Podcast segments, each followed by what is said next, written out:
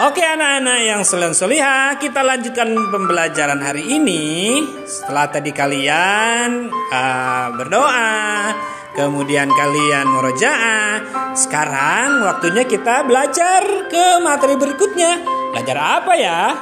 Nah, materi hari ini adalah yang pertama tentang Hmm, ini adalah salah satu perintah Allah yang wajib kita laksanakan Yaitu kita akan belajar tentang tata cara sholat.